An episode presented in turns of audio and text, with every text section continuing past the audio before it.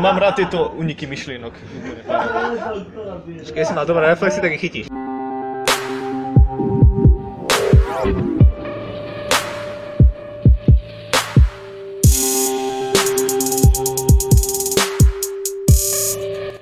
Vítame poslucháčov NTCastu po druhý krát z Budweiser Budvar na Cintorínskej ulici. Dnešný NTCast bude o hrách, o tom, aký majú na nás vplyv, ako sa k ním staviame a ktoré hry sa odporúčame hrať, alebo ktoré nehrať. Moje meno je Jakub Šimko a Metod tu dneska medzi nami nie je, takže nemá tu čest túto skvelú tému moderovať. No a na úvod by som podľa jeho zavedenej tradície rád nechal spolusediacich sa tiež predstaviť. Tradične pivom, ktoré teda tu máme všetci rovnaké, takže to nebude pivom, ale bude to, bude to asi hrou, ktorú sa najradšej hrajú, alebo ktorá je ich najobľúbenejšia. Takže páni, nech sa páči. No dobre, tak moje meno je Taja, pravdepodobne nepoznáte môj hlas, je strašne zlý a zlo sa počúva. Moja najobľúbenejšia hra sa strieda, pravdepodobne každý mesiac je odlišná, na základe toho, čo sa v daný moment hrá, nakoľko hry sa zvyčajne aj dohrávajú a potom sa už k ním človek nevracia. Ale najčastejšie, najčastejšia, hra, ktorú som hral najviac, bola World of Warcraft. A je to pravdepodobne hra, o ktorej sa ešte dneska porozprávame. Tak, moje meno je Tonko. No poznáte, pretože vlastne ja to tu všetko striham. A toto je už asi neviem koľkatý podcast so mnou. No a moja najobľúbenejšia hra, tak mal som ich viacej. Mám tak, že top 3 svoje obľúbené hry. Mám tak top 2 obľúbené hry. Jedna je Trackmania a druhá je Killing Floor. A určite sa k ním vrátim, samozrejme, takže. No a ja som Jano a poviem, čo pijeme. Pijeme Budvar 12 a moja obľúbená hra je Tibia. Moja obľúbená hra, ja som si to vôbec nepremyslel. Momentálne sa hrám StarCraft, pretože Blizzard nedávno releaseol StarCraft jednotku, teda, znova releaseol, takže, takže nostalgicky si teraz ako postupne hrám kampaň, ale asi by som povedal, že Morrowind, akože all time best, možno. A dosť to, sú, akože dosť to súťaží asi z Warcraft 3 ešte, no, to sú také ako moje. No dobre, tak uh, počuli sme tu akože nejaké, nejaké hry a ja sa oprímne priznám, že možno až na jednu, neviem o akých hrách bola reč, teda keď, keď nerátam tú, ktorú som povedal ja, takže dáme si hneď ďalšie kolečko, že o čom tie hry vlastne sú. Tak teda ja začnem. Ja som spomínal dve hry. Uh, prvá Trackmania, v podstate je to závodná hra, ktorá vlastne by som povedal, že je známa hlavne tomu, že má, dosť, má akože dosť veľký multiplayer, mávala kedysi a ponúkala editor vlastných tratí a rôzne prostredia vlastne, kde sa dal zavodiť s rôznymi typmi aut, ktoré mali rôzne správania. Cieľom hry bolo zájsť čo najlepší čas na rôznych tratiach, či už priamo od výrobcov hry, alebo od komunit, na komunitných tratiach.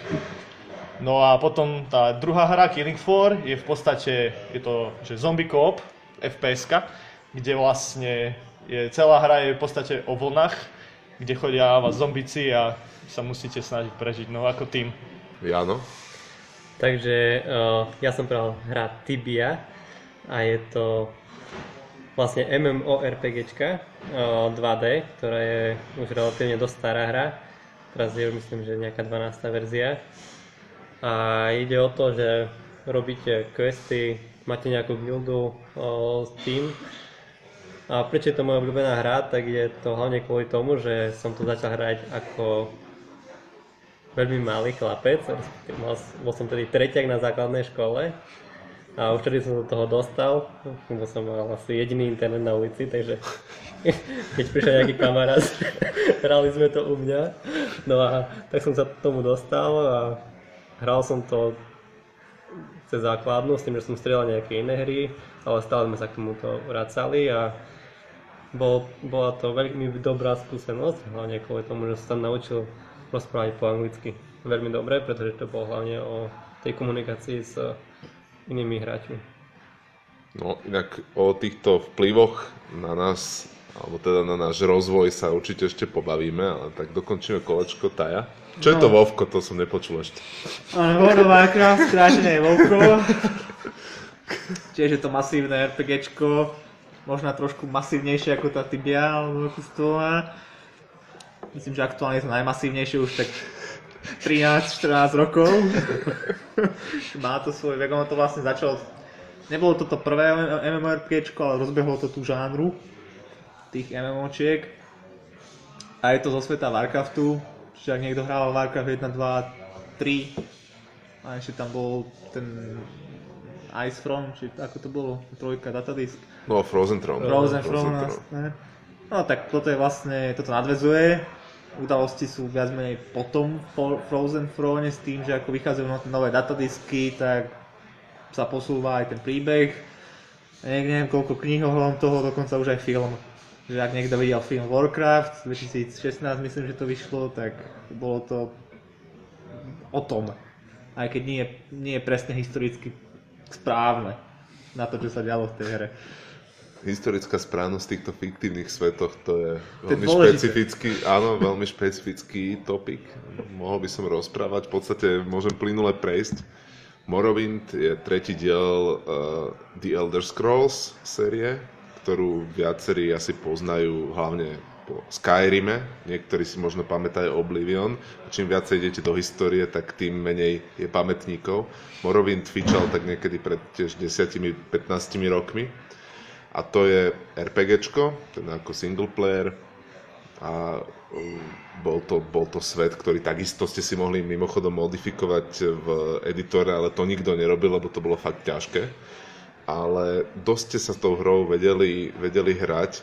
Ona na začiatku bola dosť nekompromisná eh, k vám, bola veľmi ťažká. Potom sa tá vaša postava prehupla eh, za nejakú hranicu, by som povedal, obťažnosti toho sveta a zrazu ste všetko riešili strašne jednoducho. Ale o to, o to viac vás to motivovalo hrať sa tam s tým. Čiže Morrowind. No a on bol ešte navyše taký ťažký, relatívne. Uh, napríklad, že bol tam mali ste quest a ten quest vás poslal nejakým slovným opisom niekam a museli ste to miesto na tej mape sami nájsť. Hmm. Čo, čo, čo oproti nejakému Skyrimu je o dosť ťažšie, lebo Skyrim je pre deti v tomto, že, že ten, ten, ten marker vás dovedie presne na to miesto a vy vlastne nemusíte pri tom vôbec premyšľať. Pri tom, pri tom Morrowinde bolo treba viacej trošku mysleť. No, čiže toto. No a áno, na, na, na čo to bolo rok? 2002? Na ten, na ten rok vyzerala tá hra veľmi dobre. Vtedy. Pamätám si, že som musel si chvíľu počkať, kým som dostal lepší komp, na ktorom by to rozumne išlo. To ma tak napadá, keď si spomínal tú obťažnosť Morrowindu, že si si tam musel hľadať podľa nejakej básničky, proste kam máš kvôli questu. Tak to ma úplne tak teraz napadlo, že keď si pozrieš kopu akčných titulov, ktoré dneska vznikajú, ale aj RPGčiek podľa mňa, že vlastne dosť sú zjednodušené, aby to dokázal proste hoci kto hrať. Keď sa pozrieš priebehu histórie ešte na staré, um, tieto bi- rôzne 8-bitové hry, tak to doslova ťa tá hra hodila do sveta a skús, či, či to skús, uvidíš. Hej. Možno to dáš. A Presne. teraz, je to také, no najkrajší príklad by som povedal je séria Call of Duty, čo máš koridor, takto presne ideš, to, tu stlač toto, tam klikni na tohto človeka a neviem, no je to vyslovene skôr by to taký interaktívny film to vyzerá úplne. Áno, povedal. akože lineárny dizajn tých levelov s tým úplne súhlasím. Pamätám si napríklad uh, Alien vs Predator, neviem ktorý diel tej hry konkrétne. Tam dokonca bol ten dizajn tých levelov spravený tak, že ste vedeli, že musíte ísť za svetlom. Že vždycky, vždycky tá časť tej chodby, do ktorej ste mali vojsť, bola označená kvázi svietením nejakým. Čiže to bolo úplne fakt tak prejti. Stačilo, stačilo to iba prejsť, presne akože nejaký, nejaký film. No, toto teda e, ten Morrowind rozhodne, rozhodne nebol, no, ale, ale to je taký trend asi, že, že snažia sa tie hry, tie štúdia robiť pre, pre čoraz širšiu skupinu ľudí, ktorú sme mohlo, možno že mohli nazvať, že midcore, alebo teda a že casual players, Casuals. Hej, A to samozrejme nie sme my, že? No, určite Hej, to určite nie. toto, toto bolo krásne vidno napríklad na tom Volku, Volku začalo tých, neviem, už to bude fakt asi nejakých 13 rokov dozadu, tak tam tiež boli takto, že boli questy, bol popísaný nejaký región, nejaké miesto, kde sa na niečo nachádzať a človek to musel nájsť. Tie questy sa snažili byť nejak orientovaní na jeden región, na jeden level, všetky questy v meste ťa poslali na nejakú pláž treba, alebo tak, aby si nebehal po celej mape zasa, ale sem tam to nebolo pravdivé. A jak sa Volku dalo modovať tiež, tak sa tam začali vytvárať také adony, ktoré pomáhali s tým, že tam dozbierali tie questy a pichli sa nejaké marky na mapu. Potom sa to zjednodušovalo až do toho bodu, že samotný Blizzard tam dal takúto fičúru a vlastne už defaultne je to v tom interfejsi, že všetky tie questy sú omarkované na mape. Čo sa týka TBA a questov, tak tam to bolo väčšinou tak, že náhodné, že kto našiel nejakú truhličku a ju otvoril, tak potom eh, ju vedel ukázať nejakomu inému spoluhráčovi a tak sa to roznieslo, že je nejaký quest niekde a ako sa tam môže dostať. Väčšinou to bolo že v rámci nejakého jedného teritoria, nejakého mesta. A musel si prejsť nejakú cestu po nejakej džungli, pozabíjať nejaké príšerky a potom si dostal, a dostal sa k nejakej truhličke, na ktorú si klikol a dalo ti to nejaký item, ktorý bol dosť špeciálny, teda taký, ktorý si nemohol nájsť bežne pri hraní hry. No a myslím, že to je v tých väčšine RPG.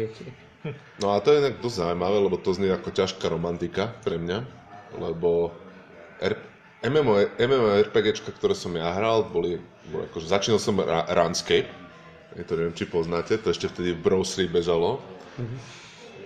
Dodnes to občas hrám, dodnes to občas hrám, dokonca som si minulé leto kúpil aj subscription, dokonca, len preto, aby som si pripomenul tú old school atmosféru roku 2000, kedy to vzniklo. Ale druhé moje také akože vážnejšie MMO bol Lineage 2. To bolo tiež presne taká hra, že bez toho know-how, ktoré, ktoré bolo nazhromaždené na všelijakých weboch, že návody na questy a, a proste drop, drop, drop ratey, to bolo, to bolo najťažšie, že, že ktorý, ktorá, ktorá príšera čo dropuje, hej, to niekto musel zaznamenať, tak, tak sa to prakticky nedalo hrať, hej, že to, to, to vlastne tí ľudia bol, by tam behali úplne splášení. Ja, a to tiež neviem, či je, či je dobré pri takýchto hrách, že, že, že nedávajú vôbec žiadnu, ako, žiadnu radu, ako, ako to prejsť. Podľa mňa, tým, že nedávajú žiadne rady, istým spôsobom aj si stavujú tú komunitu, lebo je odkázaná vyslovene sama na seba. Takže môže by mohol by sa to nazvať ako zaujímavým spôsobom, ako dostať ľudí k tej hre.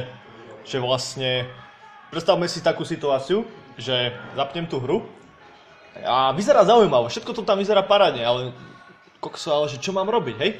Tak človek začne hľadať, začne sa pýtať, narazí proste na tú, tú komunitu a zistí, že vlastne v nej sú odpovede a pomocou nej dokáže napredovať a dokáže si vlastne pomôcť a takisto vie byť aj on niekedy možno užitočný. I keď zvyčajne sa stáva také niečo, že všetko už, ako na Stack Overflow, že všetko už sa niekto opýtal alebo zistil.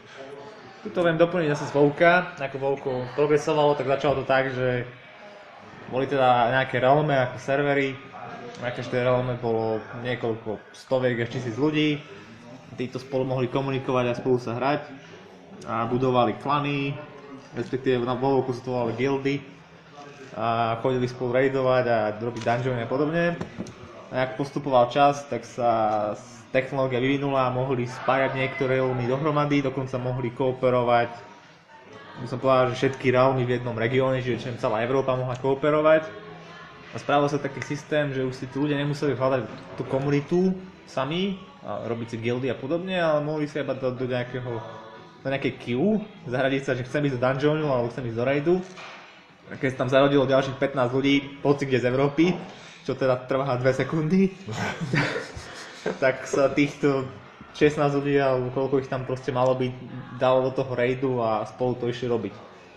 A bolo to síce rýchlejšie a pohodlnejšie, ale tá druhá strana bola to, že potom tam sa dostal hoci kto a bolo tam dosť takých ne, nepekné správanie, som to nazval. A ľudia sa strašne urážali, keď sa niečo nepodarilo, tak obviňovali všetkých ostatných a podobne. To by, sa, to by sa nemohlo stať predtým, ako bola takáto fičúra na zjednodušenie, lebo ľudia boli na sebe svojím spôsobom závislí, teda keď si niekto spravil zlé meno na tej svojej reálme predtým, ako bola takáto fičúrka, tak potom s tým nikto nikam nešiel a teda nemohol nič robiť. Začal, že po tejto fičúrke sa môže hoci kto so kým spojiť v priebehu pár sekúnd, môže byť za najväčšieho magora a potom aj tak si ho chvíľočku dokáže nájsť niekoho iného, ktorý mu sa bude ako odpadu. Hej. Čiže už to, už to nie je to, čo to bývalo, toto zjednodušenie. Na jednu stranu to rýchlejšie, na druhú stranu to poskytuje tú anonymitu internetu a možno správať sa ako dement všetkým ostatným. No, keď si spomenul tá odpad, tak e, mi na um musela zísť e, hra, ktorá sa volá Dota, ktorú asi viacerí poznáte. Neviem, hrali ste to všetci? Tuto? Nie, Chalani? som to nehral. Toto nie, ale Raz. League of Legends, ktoré je veľmi podobné. A ja som sa toho nahral dosť a nahral som sa toho dosť aj vo verzii 1, kedy to bolo vlastne iba mapa pre Warcraft 3. Ne, To bola, tak, tak vznikla Dota, čo je úplne geniálne, že vlastne nejaká hra mala nejakú svoju platformu na vývoj, alebo teda na, na tvorbu custom scenarios, alebo teda nejakých map, čo to je zaujímavé, že, že tá Dota vlastne vznikla takýmto spôsobom. No ale v tej, v tej verzii 1, teda ešte keď to bolo v tom Warcraftovom engine, tak tam nebolo žiadne, ne, ne, nemohli logicky spraviť žiaden, žiaden a, mechanizmus na, na manažovanie kvality tých hráčov, respektíve na filtrovanie magorov, ktorí tam, ktorí tam e, sa nutne vyskytovali. A nemyslím tak ani, že zlých hráčov, ako proste hoveda, ktoré, ktoré sa nevedia správať. No a toto tam je veľmi nutné v tej dote, lebo to je vlastne tímová hra 5 proti 5, a kde strašne záleží na tom, ako ten tým, tým kooperuje, kto koho ako podrží. A keď sa vám tam zídu v tom týme vlastne ľudia, ktorí sa nevedia správať, alebo ktorí majú pocit, že, že oni vedia všetko a tí ostatní môžu za tie ich zlyhania, tak v tom momente tam vznikajú veľmi ťažké situácie. Až tak ťažké, že, že Dota bola predmetom výskumu tohto hejtovania v počítačových hrách. Ja som čítal nejaký, nejaký výskumný článok, ktorý sa presne týmto zaoberal, mali dataset e, akože z, z Doty a, a, a toto analyzovali. V tej Dote 2, ktorá teda už bola samostatná hra, ktorú, ktorú spravil Valve ako reakciu na to, že to bol tak úspešný formát, e, tak tam už ten management e, kvality ľudí majú lepší, ale, ale teda toto je jedna z tých tienistých stránok e, online hrania, že, že jednoducho vyskytnú sa vám tam prípady. Vlastne, chcel som povedať, že, že Dota není vlastne, Dota ani MMORPGčky nie sú jediné hry, kde vlastne treba kooperovať a kde dosť záleží na tom, akých ľudí dostanete do týmu, alebo či ste vy náhodou ten človek, ktorý je ten zlý. No, uh, veľmi pekný príklad je tiež od Valve Counter-Strike Global Offensive, kde tiež No vlastne tam je to práve, že problém hlavne aj kvôli komunikácii a kvôli zohraní, keďže vlastne, vlastne pri cs čo by som povedal, že tam dosť záleží od toho aj akú silnú stratégiu má, má tým a ešte aj ako je veľmi zohraný. Takže vlastne tam keď sa niekto, tam keď sa niekto rozhodne, že ide si nehať vybrať vlastných spoluhráčov, tak riskuje, že, že dostane fakt neschopných ľudí. A no bohužiaľ sa vie o tom, že na cs hrávajú strašne veľa, že 12-ročné deti, ktoré sa presne nevedia správať, tak zvyčajne to nedopadne nejako dobre. Ja by som len tak trošku na odľahčenie, lebo som si všimol, že vy všetci traja hrávate, si hraje MMORPGčky, čo mu som sa ja dokázal tomuto žánru dosť úspešne vyhnúť, vlastne to teraz v podstate. Neviem, či to je k dobru alebo k zlu, ale je to tak. No, hej. Nie som nejaký extrémne brutálny hráč, ale keď ma to bavilo vždycky. Tak vlastne napri- na rozdiel od toho, čo boli tie ostatné hry, čo som vlastne ja spomínal, hlavne Trackmania, o tej by som chcel povedať, že to bola dosť hra zameraná na, na jednotlivcov a dosť bola zameraná hlavne aj na ten čistý skill, pretože príklad bol taký, že trať sa dala prejsť, dobre? Ale problém bol v tom, že, nedal, že aby si ju prešiel, aby niekto prešiel rýchlo, musel to vedieť a bolo potrebné ju trénovať. Veľmi dobrý príklad bol z, vlastne z mojich skúseností to, že um, dajme tomu, trať trvala 40 sekúnd a na zlatú medailu som hral 3 hodiny. Že vlastne, kým človek sa naučil proste, ako má vyberať zakruty a ktorá stopa je najrychlejšia, tak prebehlo kopu vlastne, kopu hodín. A myslím si, že vlastne, hm, takto by som vlastne plynulo prešiel k téme, teda ak môžem, že vlastne, čo si myslíme, že nám tieto hry dávajú. A si myslím teda, že napríklad v tomto prí- prípade, táto Trackmania mi dala to, že dala mi trpezlivosť, aj keď som dosť netrpezlivý človek, aby som to vlastne dohral do konca a, dal, a vlastne zameral sa vlastne na ten konkrétny skill a vedel sa vlastne ten problém čo najrychlejšie nejakým spôsobom, ako by som to po- povedal by som, že čo najlepším spôsobom to prejsť. Um, tak vy ste všetci vraveli, že ste hrali um, tie MMORPGčka, tak okrem toho, že vlastne sk- skill v komunikovaní v angličtine, čo myslíte, čo to ešte dalo? Ja som ma zadavý, či na konci tohto budem moderovať ja. Ja som, akože, presne to, ak som to dopovedal, som si povedal, že do piči, ja som to, hej, ako, Ja, Nie, nie, nie, po, po, v pohode. Akože, že povedzme, že, že tu teraz máme taký kolektívny moderátorský prístup k Hej. tomuto, lebo skutočne nemáme tu toho nášho hlavného otca moderátorov v NT. Úprimne som sa bal, že sme sa už, mal som taký pocit, že sme sa tam tak zaciklili, že Nezaciklili, o Že tomto vlastne- sa dá rozprávať celé hodiny. Hej, Ja verím presne, tomu, že sa nájdú poslucháči, ktorí to ocenia.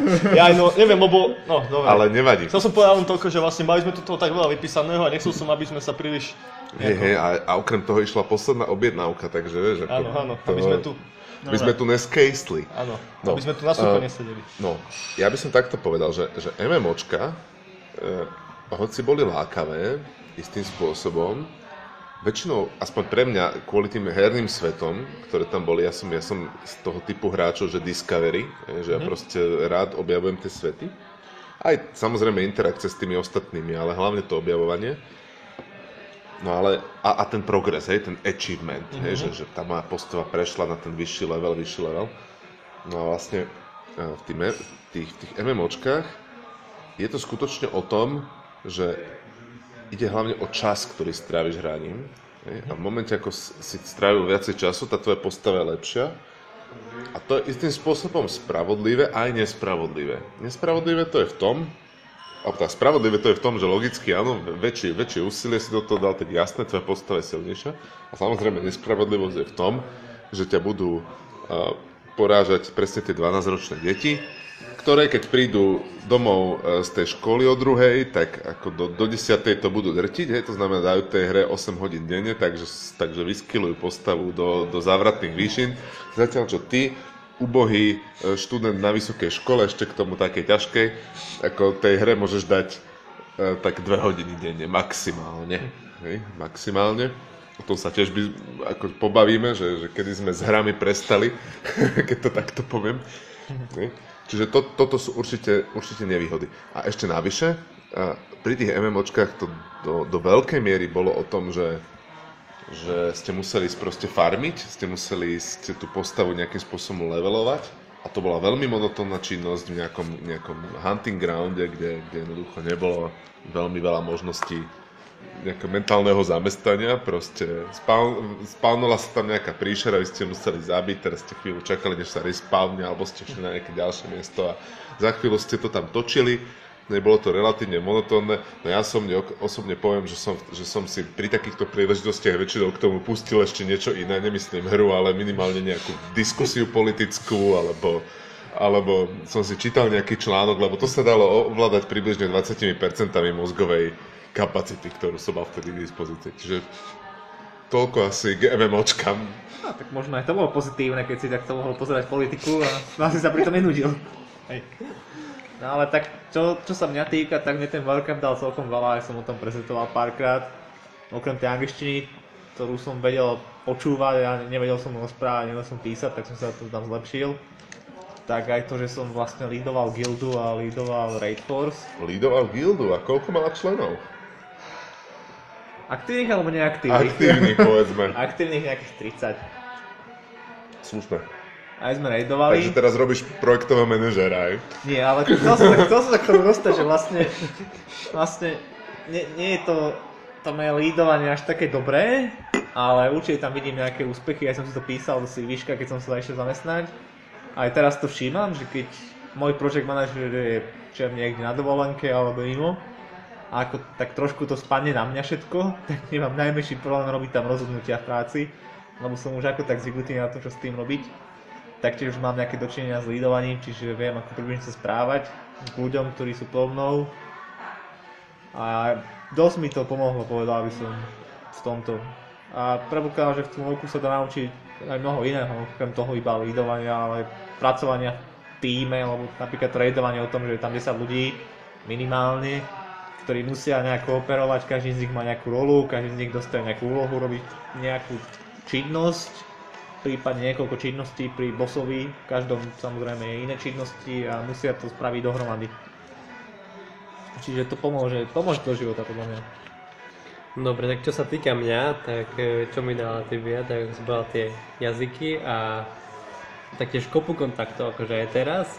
Mám veľa ľudí, e, s ktorými som tú hru hral z rôznych krajín na Facebooku, na Skype a často si zavoláme, možno dvakrát za mesiac.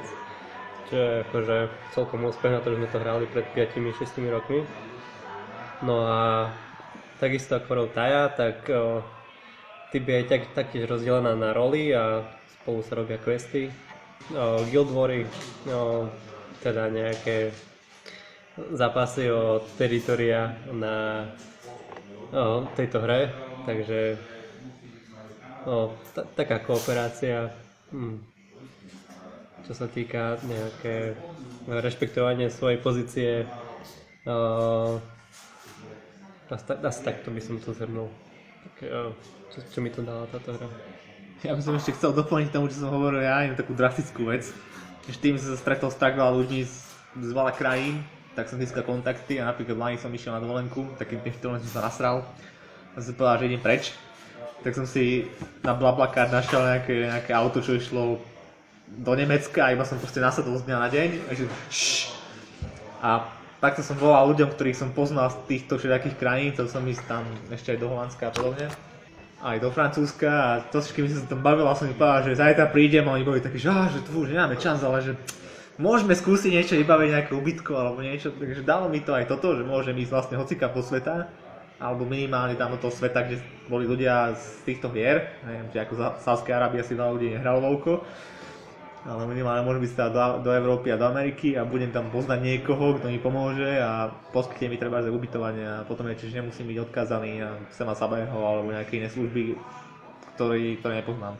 Toto je, toto je naozaj, že na druhú skúsenosť toho, čo som zažil, ja som teda mal takýchto kamošov, s ktorými sa dodnes osobne stretávame, uh, teda iba z Plzne, ne, ale to boli takí, že sme si spolu potom preskakali niekoľko hier, čiže, čiže to skutočne vydržalo dodnes a je to fakt, že už teraz asi 10 ročné priateľstvo, že sa vidíme možno raz za 3 roky fyzicky. Naposledy boli, boli na svadbe jedného našeho spoločného kamoša, čo sme všetci spolu predtým drtili do tu. Hej? Čiže to fakt uh, pretrvávajú tieto veci. Je to, je, je to asi novodobý fenomén, no toto by, toto by naši rodičia zrejme krútili hlavou hej, nad niečím takým.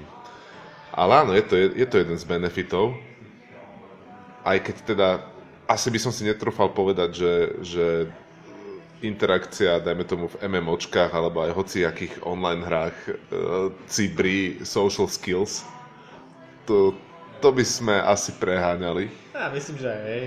Ale schopnosť manažovať distribuovaný tím, uh, poťažmo teda e, kultúrne rozdielný, ale teda kultúrne diverzný vnútorne, jak, jak to povie, kultúrne rozmanitý. Kultúrne rozmanitý, tak to určite áno. To si píšte všetci do CVčka, keď ste manažovali gildu. Mne sa na tom páči jedna vec, že takto v práci, keď je nejaký project manažer a má pod sebou ľudí, tak tí ľudia sú platení, aby tam boli. V tej hre si tí ľudia platia, aby tam boli a napriek tomu sú pod tým jedným človekom, ktorý ich vedie. Že tam nie je manažér, tam je naozaj líder. Tam človek musí byť líder, inak po neho nepôjdu. Áno, a to, toto sa mi inak páčilo na väčšine tých MMOčiek, že, že skutočne tá najväčšia stranda začínala až vtedy, keď, keď si tam ľudia väčšinou nad rámec e, tých, tých pravidel tej hry vytvárali tie tie štruktúry, lebo vlastne väčšina, väčšina tých hier v podstate robí len to, že tu si urobte guildu, budete mať spoločný chat channel a to je tak a spoločný bank account, alebo ako to poviem, hej. A týmto hasne vlastne ďalší nejaký support na úrovni mechanik tej hry tá gilda vlastne nemá. A nech, je to celé nechané na tých hráčov, nech, nech oni sa dohodnú, nech oni si dohodnú nejakú štruktúru. A, a je to potom obrovský rozdiel, keď tá gilda, alebo teda tá skupina ľudí tam kooperuje efektívne versus keď je to len taká horda, ktorá sa maximálne dohodne, že, že tomto čase sa zídeme na tomto mieste a hr na nich. Hej? Také väčšinou nedopadli dobre. A také gildy, ktoré dokázali naozaj kooperovať veľmi prepracovaným spôsobom, tak vedeli byť o niekoľko tried efektívnejšie. A to bol brutálny rozdiel do, do očí bijúci. Do očí bijúci. Akorát tiež to stalo to úsilie. Čiže dnes, a to je ďalšia téma, ktorej, ku ktorej sa môžeme dostať, je, že teda, čo dnes? Tu sú niektorí zamestnaní, iní študujú. Ako je to s časom, alebo ako to, ako to bolo historicky s časom, ktorý ste venovali hrám v minulosti, ako je to teraz? Tak začalo to všetko na základnej škole. Tam vtedy bolo kopu času. Vlastne nebolo kopu času, pretože ja v tomto ohľade som mal rodičov dosť prísnych. Aj mi dosť limitovali, aké typy hier som mohol hrať, tak som si tak... Nie, veľa som toho nenahral. Ku koncu, stre, ku koncu základnej, nejakom tom 8. ročníku a celú strednú som potom už hral celkom dosť. Že vlastne tam som hrával neviem, väčšinu času. Hlavne teda, do, hlavne teda ten pr- ten prvý, druhý ročník na strednej. No a teraz to mám tak, že už som teda, však som na tej fitke a neviem no. Teraz hrávam už iba jednu hru, tedy som kedysi som ich dosť striedal veľa, som skúšal hlavne. A teraz už to mám tak, že som si to všetko, všetko mi to došlo na jednu konkrétnu hru a tu vlastne teraz hrávam tak pravidelne na servery a no. Ale cez semester inak som mal na ňu čas, ale teraz prišli tie skúškové prichádza, treba odozdávať projekty, tak teraz, no, Nemal by som ani tu rozprávať o hrách. Ani nie ešte k tomu ich hrať. Nie, ja si myslím, že to je v poriadku a to hovorím ako pedagóg na tej istej fakulte, že, že, že určite malé množstvo je zdraví prospešné, si myslím. A akože zombie mort môže byť celkom, celkom fajn v tomto ohľade. Áno, je to také, že vlastne odreaguje sa človek, že vypne mozog a môže si on tak si zastrieľa, hej, a vlastne potom pokračuje ďalej. Ale som, akože tie odozdanie projektov je najhoršie. Cez skúškové plánujem znovu sa vrátiť do hrania a... To musím podotknúť, že na fitke to je tak, že cez skúškové máte najviac času po celý semester asi. No, to už platilo pred desiatimi rokmi, keď som študoval ja. Skúškové bolo obdobie takého pokoja a uvoľnenia. Pozreli ste si trošičku tie veci dopredu a potom, potom sa to dalo. No. No, Taja, ty čo? No, tak ja som začal hrávať dávno, dávno, pradávno. Vlastne som mal komp od začiatku svojho života. Je bol môj, ale proste bol komp v domácnosti. Tak som tam parazitoval, než som hrával. A myslím, že na tej strednej som začal s tým Vovkom. To som hrával dlho, dlho, roky aj na výške. Potom, jak som zamestnal, tak som to prestal hrávať, že som na to nemal moc čas. Teraz už nehrám viac menej skoro nič možná nejaké také tituly, že keby, našiel, keby vyšiel nový Fallout, tak to si zahrám, Fallout sériu mám rád. Ale ja som vždy hrával niečo, lebo ma to bavilo. Bavili ma tie hry, tak som ich hrával. Nebavilo ma čo je v škole, alebo nejaké predmety tam. Keď boli nejaké predmety, čo ma bavili, tak som radšej riešil tie predmety, ako, ako by som sa hral. Čiže radšej som napríklad kodil na procedurálnom, ako by som sa mal ísť hrať Warcrafta. A teraz, čo pracujem, tak ma tá práca baví dostatočne na to, aby som sa vôbec nehral. Doslova som vyhral, že som si našiel tak prácu, aby som nemusel prokrastinovať týmto smerom. To je super. A tak akože večer vo voľnom čase alebo cez víkend nič? Vôbec, vôbec. Keď už fakt, že nemám čo robiť, tak buď napíšem blok o práci, alebo si pozriem niečo. Áno, týmto odporúčame na Tajo blog, ktorý si nájdete v popisku tohto podcastu.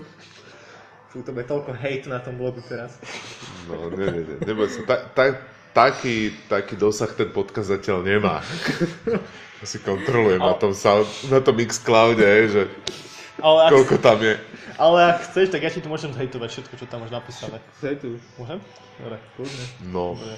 a ja by som k tomuto povedal, že, že, že prvý, druhý ročník na fitke, ktorý som teda tiež absolvoval, a ktorý vyzeral podobne ako, ako teraz, e, zažívajú títo páni, tak e, to som sa ešte hral dosť, to boli tak 3-4 hodinky denne doty, povedzme, alebo aj iných, iných hier k tomu.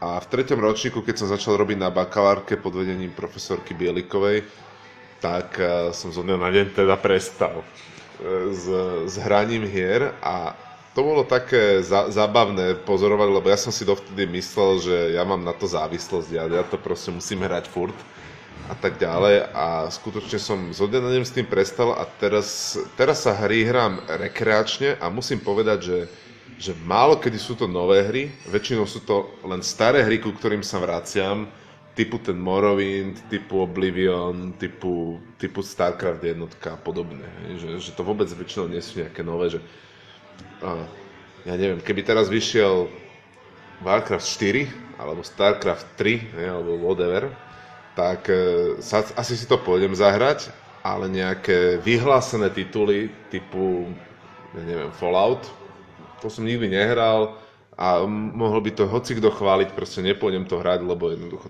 až tak, až tak by ma to, by ma to nebralo. No ale je pravda, že, že fakulta ma naučila sa hry hrať oveľa strednejšie, za čo jej ďakujem. Za na druhej strane by som si trúfol povedať, že na mňa mali tiež pozitívny vplyv a teda okrem toho jazyka si myslím, že hlavne také systémové premyšľania a vôbec ako vedieť si spočítať veci, nejaké možno až abstraktné myslenie. Napríklad jedno z mojich obľúbených hier, neviem, či páni poznáte Settlers, Settlers to 2. hovorí. To je taká, taká hra, že, že máte, máte akože množstvo, máte nejaké, riadite štát a riadite ho strategickými rozhodnutiami. Uh, hovoríte, že kde čo má stáť, aká výroba sa má kde, kde robiť. Hovoríte o tom, že aké, aké majú byť cestičky medzi tými jednotlivými výrobnými podnikmi, kde, kde majú teda sa transportovať nejaké, nejaké goods ale v podstate nemôžete robiť mikromanagement. Nemôžete povedať, že ty teraz tento panáčik zober tu na konkrétne túto, túto vec a prenies ju tam. Jednoducho to sa deje automaticky. Čiže vy robíte len strategické rozhodnutia a musíte si tú ekonomiku a tú logistiku toho vašeho územia, tak je na, na, nejak geograficky obmedzené, nastaviť tak, aby vám tá ekonomika šlapala. To je podľa mňa veľmi, eh, by som povedal, rozvíjajúce. Podobne rozvíjajúce môžu byť teoreticky aj tie MMO, RPG, mňa na nich vždy fascinoval trh. Keď, keď, bol nejaké, keď boli nejaké itemy, alebo nejaké resursy a tie teraz e, sa predávali, nakupovali a toto to naozaj bola simulácia reálneho trhu, kde ste fakt mohli sledovať ponuku a dopyt. Uh, A vedeli ste dokonca aj ovplyvniť ten trh, keď ste si naškrečkovali nejaký, nejaký resource, nejakú vec a potom ste ju dali na ten trh, vedeli ste proste zamávať e, s tou cenou ne? tej, tej, tej komodity nejaké. To bolo veľmi, veľmi zaujímavé. Alebo keď sa vám podarilo nájsť nejaký, nejaký exploit e, v tom hernom systéme, že ste, že ste zrazu získavali nejaký resource lacnejšie než ostatní, pretože ste si to vymysleli lepšie, tak to vás neuveriteľne tešilo. Ako to, to skutočne ste si užívali. Ja som raz v tom Lineage narazil na niečo také a to bolo vyslovene, to bolo až na úrovni, nebol to hack, ale, ale mal som tam výhodu, že som informatik, lebo som prišiel na to, za akých okolností tie drop ratey tých jednotlivých itemov, ktoré tam padali z tých príšer, sa dali modifikovať. Zistil som totiž, že, že, že keď ste poslali príliš veľa requestov na ten server, že on tie drop ratey urobil pre vás lepšie. Z nejakého dôvodu. Bola tam nejaká random funkcia na tom serveri, ktorá to jednoducho uh, nezvládla. Hej? A ja som prišiel na to, že, že keď zabijete naozaj v jednom momente naraz strašne veľa príšer, tak tie drop ratey eh, z tých, tých itemov sa vám zlepšia. Ako vyslovene, mal som to odmerané a a tak som, tak som vymyslel s tými postavami úplne bizarné spôsoby, ako, ako v jednom momente časovom zadrbať čo najviac tých príšer. A, a potom, keď sme, keď, sme, keď sme prišli na ten trh, to sme samozrejme museli viacerí si zorganizovať, túto, túto akciu, tak všetkým bolo strašne podozrivé, že, že tak lacno predávame tie itemy, aby išli na dračku, hej, ktoré takto nadropovali. A to bolo, to bolo, ako to som bol na seba hrdý. Lebo na to nemohol prísť nikto, nikto, kto nemal to vzdelanie tých ITčka, podľa mňa. Môj, môj co-leader, neoficiálny, on tam v kuse v auction house niečo predával, že nejaké aukcie tam mal.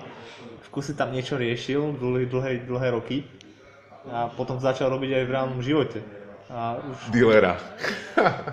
No, tiež akože také akcie a také všetké veci, že už chápal, ako to funguje v tej ekonomike z toho lovka a začal to robiť aj v reálnom živote a celkom sa mu darí. Potom samozrejme pokračoval aj vo lovku a potom už úplne obsadil celý server. Tam bolo, tam bolo tisíc ľudí na serveri a on mal všetko v aukcii, všetko bolo jeho. Keď to, niekto dal, keď to dal niekto lacnejšie, tak to kúpil a to za drahšie.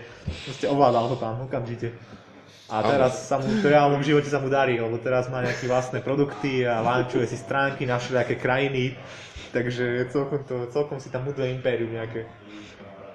To je super. Training ground. Inak na to som tiež čítal paper nejaký, že analyzovali správanie spotrebiteľské uh, v týchto online hrách. Lebo to je v podstate umelé prostredie, ale napriek tomu tam viete vyvolať tieto prírodzené, prírodzené procesy. To je akože fascinujúce, by som až povedal. Jedna jednoduchá otázka, ktorá ma napadla pred chvíľou, že ktorá bola vlastne prvá hra, ktorú ste sa vyhrali v živote? Spomeniete si? Asi Pac-Man. Pac-Man. Výborne. Moja bola Arkanoid. A nie som si istý, či Arkanoid alebo uh, Perestrojka.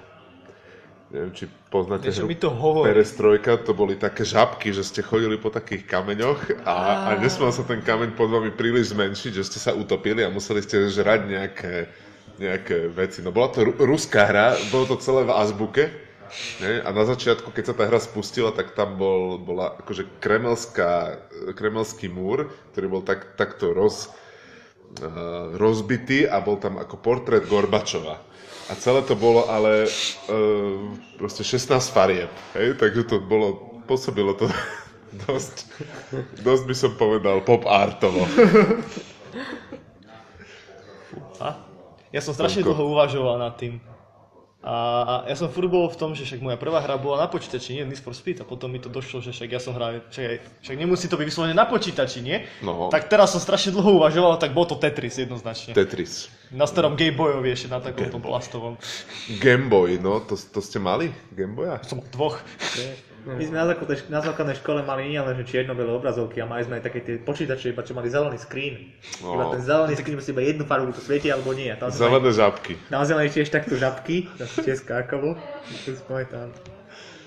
Jano? Tak moja prvá hra bola, myslím, že na PlayStation, ale to, to som bol asi u kamaráta, to som mal možno nejakých 8 rokov, 9, a sme hrali Maria na PlayStation. Tak to bola asi prvá. Mario to hej, no. To, to samozrejme tieto Nintendo, PlayStation som nikdy nemal, Nintendo som mal raz požičané od spolužiaka, to bol asi rok 1997 alebo nejak tak.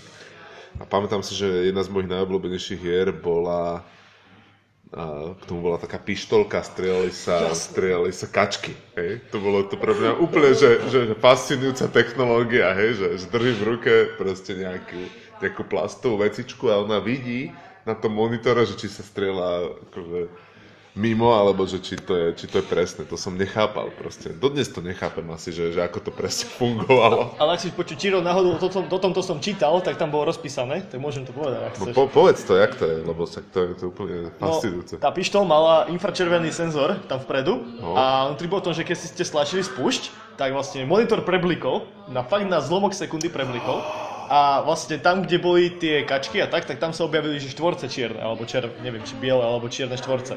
A vlastne ono to zosnímalo, že či, či ste sa na ten štvorec ukazovali, alebo nie.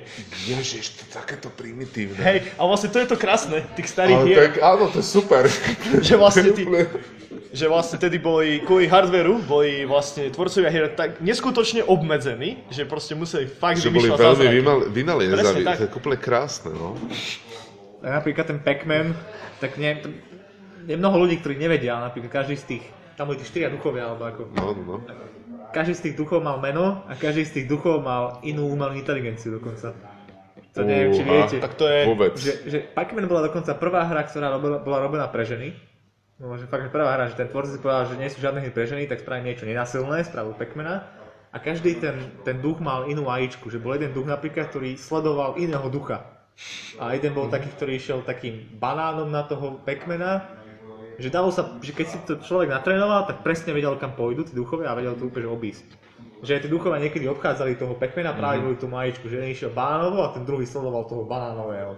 Tak vlastne nešli priamo na toho Pac-Mana a takto. Potom bol jeden, čo išiel priamo a jedného neviem ako fungoval. Ty si znalec, počujem ma na Pekmena. Á, nie, nie, ale som to čítal. Ale že sa veľmi ľahko to That, takto. that makes you... No, tak eh, čo by som povedal o, o perestrojke, no, tak odtedy som to nevidel. Musím povedať. Za to Arkanoid, eh, takisto známy ako Brick Breaker, tak áno, to sa hrá dodnes. To je klasická hra, že odrážate eh, loptičku od, od, toho, od tej platformy, ktorou hýbete. Primitívnosť, no ale inak funguje. Hej, z, to, toto, z toto hrou som mal strašne krásne, ale to bolo najzaujímavejšie. Kedy si, keď vlastne som mal ešte čierno telefón, tak som mal požičanú, že motorovú, že fakt, že doslova takú veľkú tehlu, ak si to pamätáte. Možno. Tak to bola vyslovene, že čierno tehla, klasický telefón s veľkou antenou a boli na ňom, že hry. A ja som to dotedy v živote nehral. A len tak si scrollujem a pozerám, že ako sú tam názvy, nejaké bl- bl- bl- možno to bola asi jediná hra, možno dve boli, neviem, až vlastne, že tehly. Si to otvorili, tak to bol preportovaný Arkanoid a len to malo nejaké, bolo nejaké základné vlastnosti, ak sa to tam hýbalo. Tak vlastne to bol prvýkrát, ako som ja hral Arkanoid takto. To si na to doteraz pamätám. Nemá. Samozrejme, jedna z prvých hier, ktoré som stretol, bol Prince of Persia. Hej, To, To myslím, že každý. Asi, to, hej. no, neviem, aké mladé ročníky nás niekedy za 10 rokov budú počúvať, možno si nespomenú. Možno si povedia, že si spomenú na toho ne, nejakú 3D verziu, alebo Hej. tak, lebo to samozrejme už nestalo za to. Akože. Prince of Persia 1, hej, to, to bol pre mňa vzor, lebo ja som chodil na športovú gymnastiku a on bol proste najväčší borec, hej, on sa dokázal vyťahnuť, chápete, tak to, že z hora až No tak, stojku postaviť, hej, ne, nebol problém. To mi to úplne pripomenulo, túto, tento of Persia, ešte, ešte v prvom ročníku na základnej škole mali že počíta, počítačová učebňa a tam sa chodilo, že hravé hry ešte strašne dávno a to boli, že fakt takéto 386 MS-DOS a podobné veci. A presne toto tam bolo, čo ty spomínaš, že tam bol, že disk s hrami, ale ja som Prince of Persia nikdy som nejako nemal rád, pretože som ho nevedel nikdy vypnúť, preto som ho nikdy nehral vlastne. Ja som vždycky videl ostatných, aby nikto nevedel proste vypnúť. Áno, mnohé hry, mnohé hry sa vypínali vyslovene tak, že ste reštartli tú 386, hej, ako, na ktorej to bežalo. Hej, doslova. My sme tiež to mali takto v učebni a tam sme mali niekoľko farebných monitorov a niekoľko čierno-bielých a tam bol aj taký level, kde boli dve poušny, jeden dával život, jeden bral život a podľa farby sa dalo zistiť, ktorý je ktorý. Tak tí, čo mali čierno-bielý displej, tak mali trošku problém.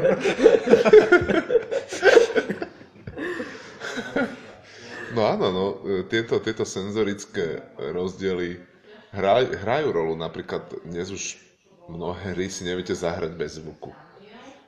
Ako a, a v tom čase ešte mnohé sa proste bez, bez zvuku hrali. Ako Prince of Persia ne, nebolo treba počúvať, to stačil vám ten vizuálny vnem. Predpokladám, že také, taký StarCraft 2 alebo, alebo hoci čo moderné, proste bez zvuku nedáte, ani neviete, že vás napadli, ne? proste nedávate to. Ale v dnešnej dobe sa dáme nejaké hry, kde ten zvuk sa dá oželieť, že dá sa to prejsť aj bez neho. Vlastne tá Trackmania je taká, že tam nepotrebujete počuť, ak vám vrčí a vrmulka, takže podobne.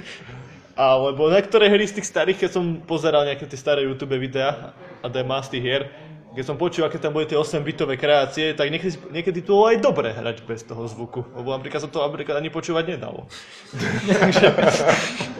Neviem, či, si, či ste niekedy hrali takú hru, že Cat, Keď. mačka. Proste to bol 8 bit ako vyšitý.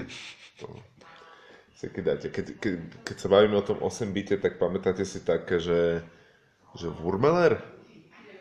Proste také červíky, že sa iba kreslili na obrazovke a vy ste nesmeli naraziť so svojím červíkom. Museli ste zostať posledný červík, ktorý, ktorý žije. To som raz hral asi.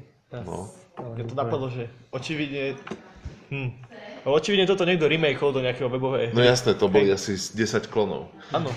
Fascinujúce je, že, že my, my tu hádžeme na stôl hry a paradoxne málo z nás na ne nejako reaguje, že, že vlastne nie, sme, nie, nie je tu medzi nami až taký veľký rozdiel.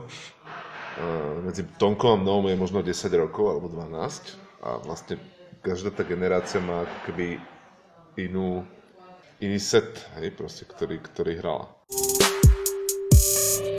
Teraz máme reklamnú prestávku, môžeme povedať, že sme sa presunuli z jedného podniku do druhého, vzhľadom na to, že v tom prvom nás už vyhodili preč. Bohužiaľ, Soros neplatil nielen nás, ale aj tú krčmu, takže sme boli nutení sa presunúť. Teraz sme aktuálne v KC Dunaji, kde plánujeme dokončiť podcast. Cestou sem bola taká zaujímavá téma, napriek tomu som snažil sa všetkých odkloniť od toho, aby sa bavili o hrách. Tak predsa sme sa bavili o hrách, keď sme už boli tak zapálení. A vznikla taká otázka, že aké sú teda nejaké zlé príhody, ktoré ľudia mali pri tých hrách, keď už my sme mali to zlú príhodu a museli sme sa kvôli tomu presunúť. Čo zle sa mi stalo v súvislosti s hraním hier? Áno. No tak pravidelne sa mi stávalo to, že som jednoducho podcenil iné svoje povinnosti, aby som, aby som mohol niečo dohrať. Moja obľúbená hra bola aj Dota, alebo dodnes je a jednoducho tam sa nedalo len tak lívnuť, nedalo sa to len tak pauznúť a častokrát som nestíhal niekam dobehnúť kvôli tomu, že jednoducho som to chcel dohrať, čiže na, to, na toto si treba dávať bacha. Povedz niekto ďalší. Čo zle sa vám stalo v dôsledku hrania hier? Tak, samo, tak okrem, samozrejme pri týchto online hrách nemusel to byť vyslovene len Dota, ale už stačilo by to byť, aby to bol multiplayer a už bol fakt problém odbiehanie, ale zvyčajne som to mal hlavne problém tak, no iba s rodičmi, že vlastne kričali potom po mne, lebo ne, nevy, človek to niekedy nevysvetlí, že keď, že proste to sa nedá pauznúť, pretože to je online jednoducho, že vlastne hrám s niekým iným ešte, ale nebude na mňa čakať. No, ale inak, také najinak, také najhoršie bolo asi to, že vlastne to bol aj môj dôvod, prečo som sa vyhýbal aktívne MMO, MMOčkam, bo ja som sa strašne bal, že sa mi podarí si na tom vypestovať takú tú zaujímavú závislosť, ktorú som ktorú si akože ja dokážem dosť rýchlo spraviť na hru. A napríklad veľmi dobrý je ten, že určite poznáte, to bola webová hra, sa, že Cookie Clicker. A predstavte si hinto hrať non-stop a predstavte si na tom, to podstate, že v kuse hrať a Nepoznám, stávať kvôli tomu. nepoznám cookie clicker, čo to je? Cookie Clicker je webová hra, kde snažíš mať čo najviac koláčikov. Získavať ich to, že klikáš. Takže niečo také ako. Farmville na Áno, proste, že farmíš koláčiky a proste máš ako keby taký, máš také proste zobra, také zobrazenie, tam je taký koláčik v strede a ten keď klikneš, dostaneš jeden koláčik. Klikneš, dostaneš ďalší koláčik. A postupne OK. si môžeš otvárať, že itemy, čo ti klikajú za teba, alebo napríklad, že továrne na koláčiky, že babičky, čo ti budú piesť koláčiky, alebo kurzory, čo budú klikať za teba. A máš tam potom, ešte môžeš to levelovať, že vlastne keď klikneš, tak nemáš jeden, ale že 10 koláčikov. A to je tak všetko. OK, toto je, toto je, že casual hra podľa definície. Mne si Áno. pripomenul jednu, jednu vec, ktorú sme sa na strednej radi hrali. Volalo sa to, že Hold the Button. Čo? A celá, to nebola ani hra, to spočívalo v tom, že stránka, ktorá sa volala holdthebutton.com, možno, že to stále funguje, neviem, ale pointa bola, že museli ste, prišli ste, stlačili ste myšou proste button down, hej, alebo mouse down event, hej, a jednoducho meralo vám to, kedy prišiel ten mouse up event. Hej. A pointa bola akože prekonať všetkých kamarátov, všetkých, potom vám to povedalo, aký je priemer a tak ďalej a pointa bola proste vydržať, držať ten button čo najdlhšie, hej, akože na myši. Ináč ďakujem, že si mi o tejto hre povedal. Myslím, že toľko práve doštudoval. Presne, lebo to mi aj na jednom striku som sa dozvedel o hre, to bola tiež, to bola vlastne RPGčka webová, volala sa, že Candy Box. Ale to bola, že, to bolo, že fakt dobré, ja som nečakal, že to bude také dobré. Tiež to bolo v podstate také, že mali ste mať všetky cukríky, ale tam to nebolo také jednoduché, len proste, že ste klikali na niečo, ale tam, to boli doslova, tam boli questy spravené okolo toho. To, čo je vymyslí a bolo to vyslovene taká klasická RPGčka. Odporúčam si zahrať Candy Box 2.net. Robíme tu propagáciu, nemá mi náhodou hľadať nejakých sponzorov. Čakaj, on to sponzoruje a potom oni to sponzorujú. Á, takéto, Takže takéto. brought to you by Nation of Te. Tam bude tak svietiť. Taktiež sme sa tu bavili o tej zlej komunite, ako to zle vplýva na ľudí, keď ho tam niekto disuje, hlavne nejaké decko na ročnej, čo je o 10 rokov, možno aj viac pre niektorých z nás, mladšie. Proste sopliak, ktorého by som na cviku vyrazil, ako... Za také drze správanie, ale bohužiaľ sedí niekde v Nemecku alebo v Rusku, takže nemôžem to urobiť. Ja som osobne tiež túto čelu s takými problémami, keď som teda lídoval tú gildu alebo aj pri tom rejde. A osobne som... Ja som mal takú čudnú reakciu, že každý jeden krát, keď som sa fakt že vytočil, úplne, že nasral som sa na niekoho úplne nehorázne, tak som si dal zo pár krku klukov, zacvičil som si a bol som v pohode. Takže vlastne takíto ľudia ma pozbudzovali k zdravému životnému štýlu. A potom som začal piť. A už takíto ľudia pozbudzovali k pitiu, lebo to bolo jednoduchšie. Teraz si mi pripomenul dva také, také formáty. Jeden sa volá, teda YouTubeové, YouTubeové série. Jedna sa volala The Guild, neviem, či to poznáte. Bolo o takých závislakoch na nejakom MMO RPG, taký low-costový seriál, hej, akože hra, hraný. Vygooglite si. A druhá sa volala, že, že uh, teraz to si nespomeniem, že Game Academy, alebo, no skrátka, bola to o také strednej ja presne, škole. A High School of... Ja viem presne čo ho myslíš, lebo ja som to pozeral, prvú sériu, Áno, a áno. druhú sa mi už nechcel kúkať, že to už bola taká, že príliš hraná. Aj viem, keby som... Neviem už. No skrátka, bolo to o takej strednej škole, ktorá akože spočívala v tom, že tam hrali, hrali počítačové hry, že, že ne, neučili sa, ale proste hrali sa počítačové hry a to bolo vyslovene, že ako keby taký sitcom alebo seriál, vyslovene, že veľkovýpravný s, s dobrými špeciálnymi efektami, že vyslovene niekto, niekto do toho investoval veľa prachov.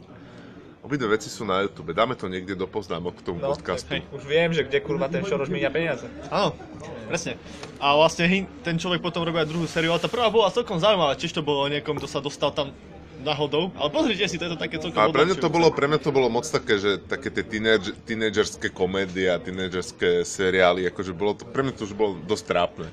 Ale na tom gilde, na tom som sa smial, lebo to boli vyslovene také socky, čo to hrali, je, že šéf gildy bol, bol chlapík, ktorý akože, že uh, zomrel mu nejaký príbuzný a bral za neho uh, peniaze ako za čiernu dušu, ako dôchodok, ale on sám nepracoval, lebo celý čas venoval hraniu tej hry a vlastne býval za domom v takej nejakej maringotke, uh, kde chytal akože od suseda internet elektrínu bol tiež ako napichnutý, že išiel proste strašne low cost, aby, aby vyžil z tých 100, 150 dolárov, ktorý ten jeho nebohý príbuzný dostával ako rentu. Hej, a, a vlastne toto bol, to bol, toto bol šéf tej gildy a ďalší členovia tej gildy boli tiež všel- všelijaké takéto prípady. Jedna tam bola že, ženská, ktorá bola ako matkou detí nejakých, dvoch alebo troch a strašne ich zanedbávala, lebo jednoducho hrala tú hru a podobne. Čiže, čiže to, to, to, sa mi, to sa mi tiež páčilo. To som už tak dávnejšie videl. Možno sa to nejako ako vyevolvovalo do niečoho vážnejšieho. A tam bolo asi 6 sérií, alebo tak nejak. Proste strašne. Keď si spomenul tie socky, hneď ma napadla jedna epizóda South Parku, čo bola venovaná Warcraftu. Volala sa, že Make Love Not Warcraft. A úplne tam bolo pekne vidno, ak sa dalo tranzistovať, do, eh, transformovať do toho stavu sociek a proste. To bola jedna z mojich obľúbených epizód, určite. Toto je taký obrázok, ktorý si radi kreslia, podľa mňa tí, ktorí sa hry nikdy nehrali, alebo ktorí oni, oni majú také, že naozaj kreslené predstavy, ale na druhej strane je, v tom aj zrnko pravdy, že mnohí tí ľudia, spoluhráči, to ste proste videli, že, že mali možno tendenciu, že to trošku preháňajú.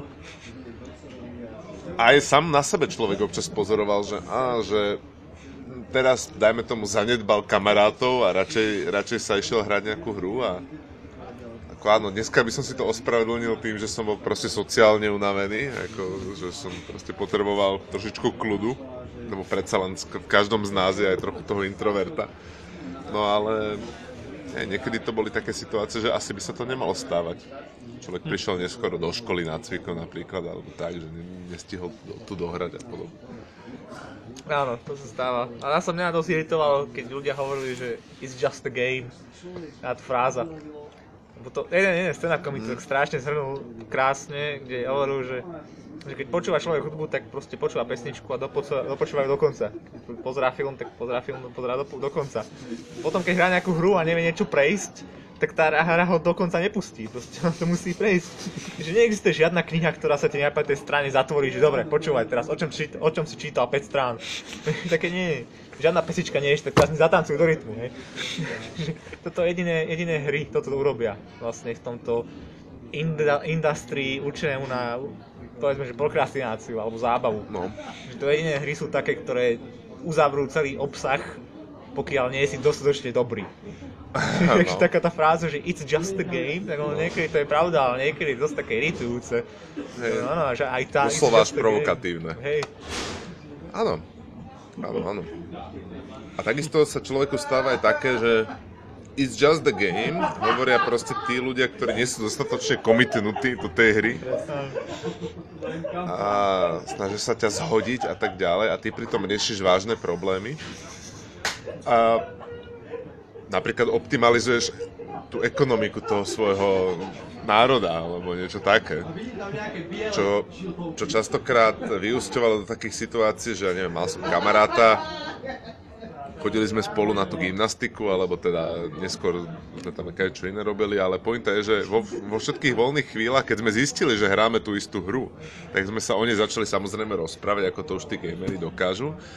A pre ostatných ľudí, ktorí tam boli v tej miestnosti, sme sa zrazu začali rozprávať úplne cudzím jazykom, ktorému nikomu nero, nikto, nikto tomu nerozumel.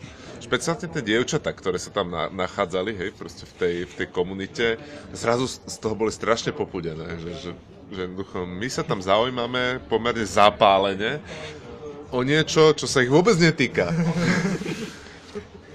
No, tak spôsobuje to aj sociálne vylúčenie nie, nie, niektorých S situáciách. týmto by som už v dnešnej dobe ani moc nesúhlasil. V prvom rade by som povedal to, že It's just a game by sa dalo aplikovať, hádam, na každé jedno hobby, ktorému sa človek zapálil trošku viacej ako to, že to len skúsil. A že mal naozaj, že naozaj chcel niečo s tým spraviť a naozaj sa chcel zlepšiť alebo pokročiť v tom, tak to je to vždy platí, hej. Pri čomkoľvek, aj pri robote, hej, že vlastne dajme tomu, že nejaký proje- problém alebo projekt nejak vás tak zapálí, že fakt už to prestane byť len obyčajný projekt, už to začne byť, že niečo, čo fakt treba že na tom zamakať. A toto sociálne vylúčenie, ja si myslím, že odtedy už doba asi dosť pokročila, dosť veľmi, značne, lebo v dnešnej dobe, ako môžeme vidieť, že keďže sa tie hry tak spopularizovali, tak už znova sa začali seriózne robiť aj rôzne turnaje v hrách, akože platené. Už teraz v Amerike myslím, že e-športy sú niekoľko rokov brané ako normálna olimpiáda, šport v pohode. Tak áno, poznáme krajiny ako Južná Korea, kde je to už 15 rokov tak. Áno. No, toto sa mi strašne páčilo, keď som pozeral StarCraft 2 turnamenty a vždy boli dve kategórie. Južná Kórea a zbytok sveta. A na to som bol čiť dobrý vtip, nie? Že vlastne Južná Korea je jediná krajina, ktorej národný šport má jedno, jedno pokračovanie a dva datadisky. To tam bolo tak spravené, že tí, tí gamery mali že niekoľko žien, normálne, Áno. že o tie, tie ženy sa zba- zaujímali o gamerov Južnej Kórei, že to je úplne... Áno, akože to je, to je, to je skutočne pre, pre týchto všetkých, osta, pre nás ostatných, to bola akože zem zaslúbená, ešte keď máte, keď máte slabosť pre Aziatky, tak to je ešte, ešte horšie. Ale spomenul som si na ďalší skvelý vtip, hej, taký ten, že we require more minerals, hej. Porovnanie. porovnanie Severnej a Južnej Korei, hej, kde, kde ako tú istú vetu rozpráva na to juhokorejca ten počítač a na to severokorejca ten Kim Jong-un rozpráva tomu chudákovi, aby viacej kopal. A vlastne,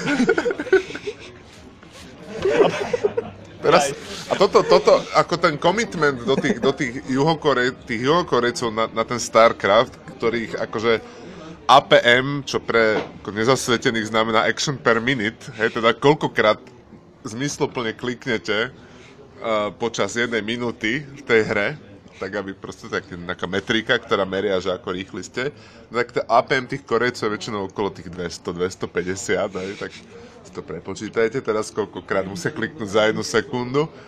No a tak títo blázni proste takto hrajú ten StarCraft, no a tak ako potom si predstavte, že, že tie isté schopnosti, keď sa správnym spôsobom venujú do vývoja nukleárnych zbraní a, a balistických raket v tej Severnej Koreji, tak ako máme celkom problém. Keď si hovoril, no, že majú tých 250 APM, tak ty by dobre vedeli hrať teda cookie clicker, aby som to...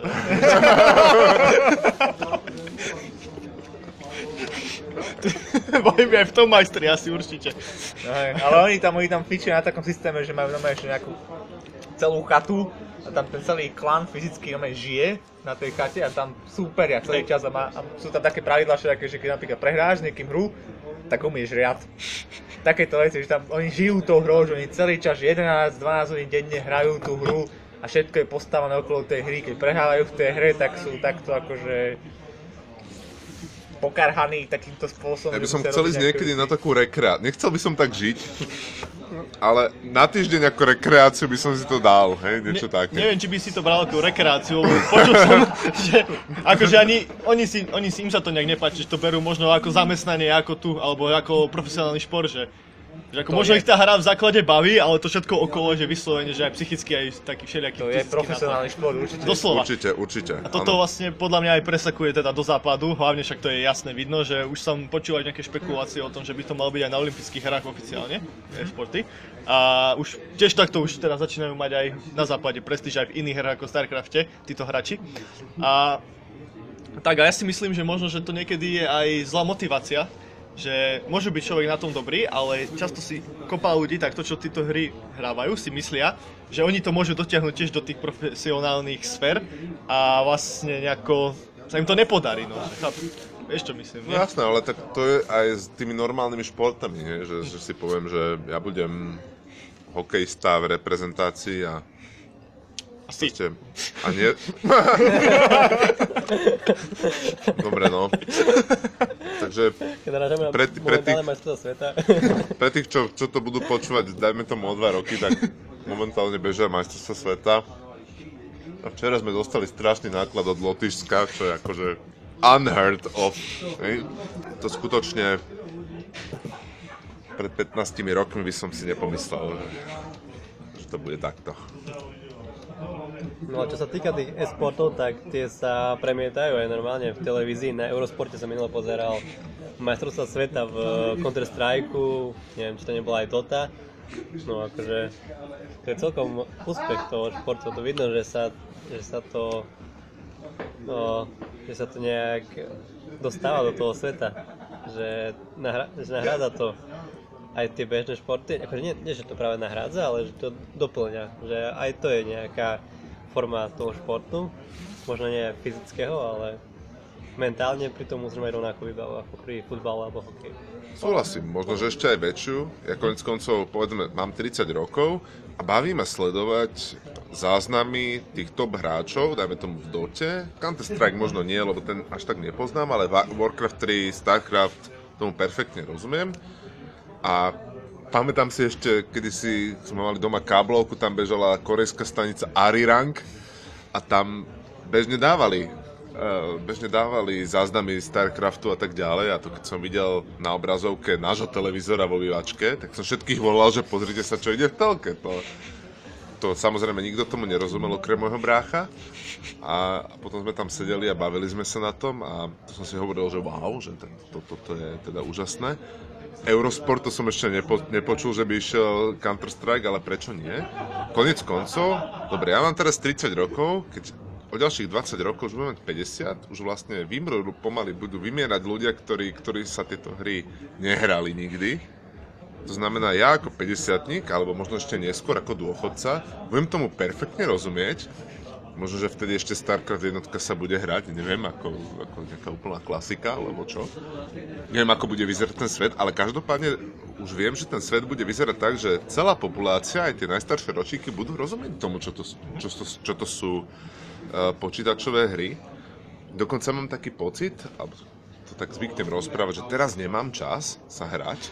Všetky tie gamesy, ktoré, ktoré vychádzajú a tak, si iba zapisujem, že toto na dôchodku potom, keď budem mať veľa času, keď už ma proste vyhodia z tej fakulty, alebo proste, že už nebudem užitočný, si budem užívať svoju penziu, ktorú dúfam budem dostávať nejakú, takým spôsobom, že, že teda si znovu zahrám všetky tie veci a všetci, ak jak nemáme teraz čas a zídeme vtedy v jednom kláne a proste natrieme to dôchodcom z vedľajšieho mesta alebo z, ve- z vedľajšej krajiny. A vlastne, a vlastne v, tom, v, tejto, v tomto momente, ako ty ho opisuješ, v tomto momente sa podľa mňa títo e-športy dostanú na tú istú úroveň, ako sú klasické športy, lebo už tiež napríklad futbal ste nikto nemusel nikdy hrať, ale vie o ňom každý už v podstate. A, no a pri tý, ale je- dosť reálnejšie, ako dôchodcovia hrajú cs akože dôchodcovia si idú zakopať za do dôchodcov, že futbal. Takže. A sa na druhú stranu, neviem presne, či budeme hrávať takéto hry, lebo už teraz, keď si pustím nejakú čom GTA jednotku, tak ma to až tak nebaví, ako ma to bavilo predtým a už tie hry vyzerajú dosť horšie a už, už to je viditeľné. Predtým, keď človek mal počítač, že bol to úplne bával. Teraz už, teraz už tá technológia je inde, aj tie hranice sú inde. Možno, že budeme hrať remakey týchto všetkých hier, hej, ktoré budú vyzerať lepšie, ale princíp bude stále rovnaký. Áno. A to je presne to, čo, som si, čo si ja myslím, že tá grafika až taká dôležitá není. Že je kopu hier, ktorú si nezahraš kvôli grafi- grafike. A oželieš tu, aj keď GTA jednotku neviem. Nie je to iba o grafike, to je o to ovládanie. Ako. Veľa hier, napríklad aj tom Super Mario, ako keď si ho teraz zahráš, tak to ovládanie je dosť komplikované niekedy. Že dobre, sú šípky, ale to, Hej. tá gravitácia, ako tam funguje tá fyzika, to je... Tak v podstate áno, s tým súhlasím, ale takže to je v podstate súčasť gameplayu, takže to je to, čo to ovplyvňuje. Inak povedané, keď, ak ten gameplay sa podarí spraviť niekomu, že naozaj nadčasovo a že naozaj, že dobre, že vyslovene ťa nič nebráni ti v tom si zahrať si to aj dneska, tak ja si myslím, že tie hry dokážu byť aj nadčasové, aj keď budú mať fakt, že som povedal, že otrasnú tú grafiku. Dokážu, ja teraz využijem túto príležitosť a naučíme niečo poslucháčov. Uh, Existuje jedna veľmi dobrá kniha, volá sa The Art of Game Design, Book of Lenses, napísal Jesse Shell. A to je podľa mňa first stop, keď sa chcete zaujímať o návrh hier alebo tvorbu počítačových hier, nielen počítačových, ale najmä, tak toto je podľa mňa prvá kniha, ktorú si treba prečítať. Je to podľa mňa jedna z top kníh, ktoré som kedykoľvek čítal. Skutočne je tam eye-opening na každej druhej strane. Aj filozoficky ladení ľudia si mne nájdu uh, stále nové a nové veci. Naozaj, ešte som ju nedočítal a už ju čítam asi 3 roky. A lebo, lebo je to príliš hutné na mňa. Je príliš veľa, veľa dobrých, dobrých vecí v nej sú. Už tu kecáme o tých hrách dlho. Bude sa dá, dá, sa, dá sa o nich kecať ešte asi oveľa viac, ale skúsme to uzavrieť tak. E, Bavili sme sa tu o, o tom, aké hry, alebo ako bude vyzerať naša staroba, keď, e, keď budeme na dôchodku. No a taká antiotázka k tomu by mohla znieť, že keď budeme mať svoje deti, akože ich zatiaľ ešte nemáme, ale budeme ich mať, tak aké hry by sme možno odporúčili, aby sa hrali oni? Aby najmä tomu sa aj nejako rozvíjali a podobne. Tak aké sú na toto vaše názory? Ako istíme, že nikto názor nemá. no ja osobne neviem, lebo hry sa vyvíjajú, takže netuším. Ja som sa skôr presedlal na takú myšlienku, že všetkým svojim deťom, ak nejaké budem mať, pustím Star Trek. Ale čo sa týka hier, tak tam by som nemal žiadne takéto nejaké pravidlá, že toto musíte si zahrať, alebo toto si nemusíte zahrať. Čo budem robiť je, že ich budem podporovať v tom, keď niečo budú chcieť hrať. Samozrejme nie 12 hodín denne, ale nejak tak normálne a pokúsim sa pochopiť, že MMORPGčka sa dajú pauznúť a tak. to je, to je, No budeš minimálne chápajúci rodič, to je, to je pozitívne. No, ja by som povedal napríklad, že áno, asi by som svojim deckám odporúčal hry, pri ktorých reálne potrebujú premýšľať nad tým, ako ich vyhrať. Také hry, pri ktorých, aj keď ich priamo nehrajú, tak sa o nich dá rozprávať, dá sa vymýšľať, ako ich hrať lepšie. Toto som zažil pri niektorých hrách, pri niektorých hrách som to nezažil. Uh, jedna z takých hier, pri ktorých som to zažil, bol určite tá Settler- Settlers 2, keď jednoducho sa vymýšľalo, že ako najlepšie si spraviť tie, tie ekonomické chainy napríklad. Hej. Ale možno, že aj tie MMORPGčka, v ktorých sa vymýšľalo, že ako najefektívnejšie proste naštartovať ekonomiku tej gildy, toho klánu napríklad. Ne? Že ty, ty rob toto, ty rob toto a takýmto nejakým spôsobom to, to zmanéžujeme. Logické hry a podobne, skrátka veci, ktoré, ktoré podporujú nejakým spôsobom mati, matiku, hej, matematické myslenie tých, Napríklad aj fps čo zase nie sú až tak logické, môžu byť stále strategické, Counter-Strike tiež už na tej profesionálnej úrovni je to strategický, ale napríklad tam podporujú strašne reflexy. Tým, že musíš rýchlo jednať. A to je, to je vedecky dokázané, že hráči týchto rýchlych stráčiek majú lepšie reflexy. Reflexie, ale tie nemyslíš takým tým úplne... Nemyslíš, že také úplne primálne reflexie, hej, že uvidím pohyb a teraz na, zameriam sa na ňo, ale Nie, myslíš nie. skôr e, rýchlosť rozhodovania sa v krízovej situácii, niečo také. Hej. Treba zmyslieť aj také reflexy, že keď hráš kalčutu a vyskočí ti loptička zo stola, tak ju chytíš. Aj taký reflex. Áno, s týmto súhlasím a tiež poviem tomu, že vlastne tie reflexy sú, no, celkovo FPS-ky dokážu F- reflexy fakt neskutočne zlepšiť. Ten, ten Counter-Strike je veľmi dobrý príklad, keď si uvedomíte, keď pozeráte záznamy a vidíte, že niektoré vlastne killy, aké sú tam, že to, to sú zlomku sekundy to sa stane. A čak, to tak, ale vlastne samozrejme každá hra dokáže mať svoje pozitíva a keď sa vedia dobre regulovať tie negatívne časti, tak ja by som možno, ja by som nehal asi moje deti, nech sa hrajú, čo budú chcieť. Prípadne nech, mi da, nech si dajú poradiť. No, tým, tým FPS-kám tam dokonca fps môžu byť aj zdravotne prospešné. To sa môže stať, že dieťa má nevyvinutý dobre mozog a nevidí na jedno oko poriadne alebo niečo také. A tieto fps práve sa ukázali, že toto zlepšujú, že oni oni to, ten mozog donútia používať aj to druhé oko a tým, že ten hráč vlastne stále je nutný používať tie reflexie a učí sa zlepšovať sa v tom, tak sa mu zlepší aj ten zrak aj sa mu zlepší ten preklad mozgu z oboch očí. Toto, Ja, toto, toto, tomuto by som bol náchylný veriť aj dôverovať. Čo sa týka tých reflexov, tam mám, tam mám akurát pochybnosť, že čo z toho je využiteľné v profesionálnom živote, povedzme, keď už, keď už by išlo o toto, hej, že neviem, mo- tá otázka by sa dala preformulovať, aj keď Jano by ešte mohol niečo k tomu povedať, ak, ak, ak k tomu niečo má, čo by odporučil svojim deťom. Ja by som svojim deťom asi vysvetlil, čo som ja hral a prečo by som to hral. No a tým by som ich možno aj motivoval hrať niečo podobné ako ja. Niečo, na čím by museli rozmýšľať. A súhlasím s Tonkom s tým v tom, že, že by som ich asi skôr podporoval v tom, čo by hrali. Aj keď uh, by som ich určite kontroloval v tom, koľko času tomu venujú. Lebo tam sú nejaké hranice určite. Ale akože to som, ja to som chcel povedať, že k tým FPS-kám ešte, o to je taká dobrá téma, hlavne čo sa týka toho zlepšovania reflexov. Myslím si, že není špatné si aj takéto tieto základné fyzické schopnosti zlepšovať, pretože dnešný svet je pravda, že je viac orientovaný na to myslenie a je viac orientovaný na to, ako človek dokáže konať. Lepšie rozmýšľať nad problémami, ale rýchlejšie ich riešiť.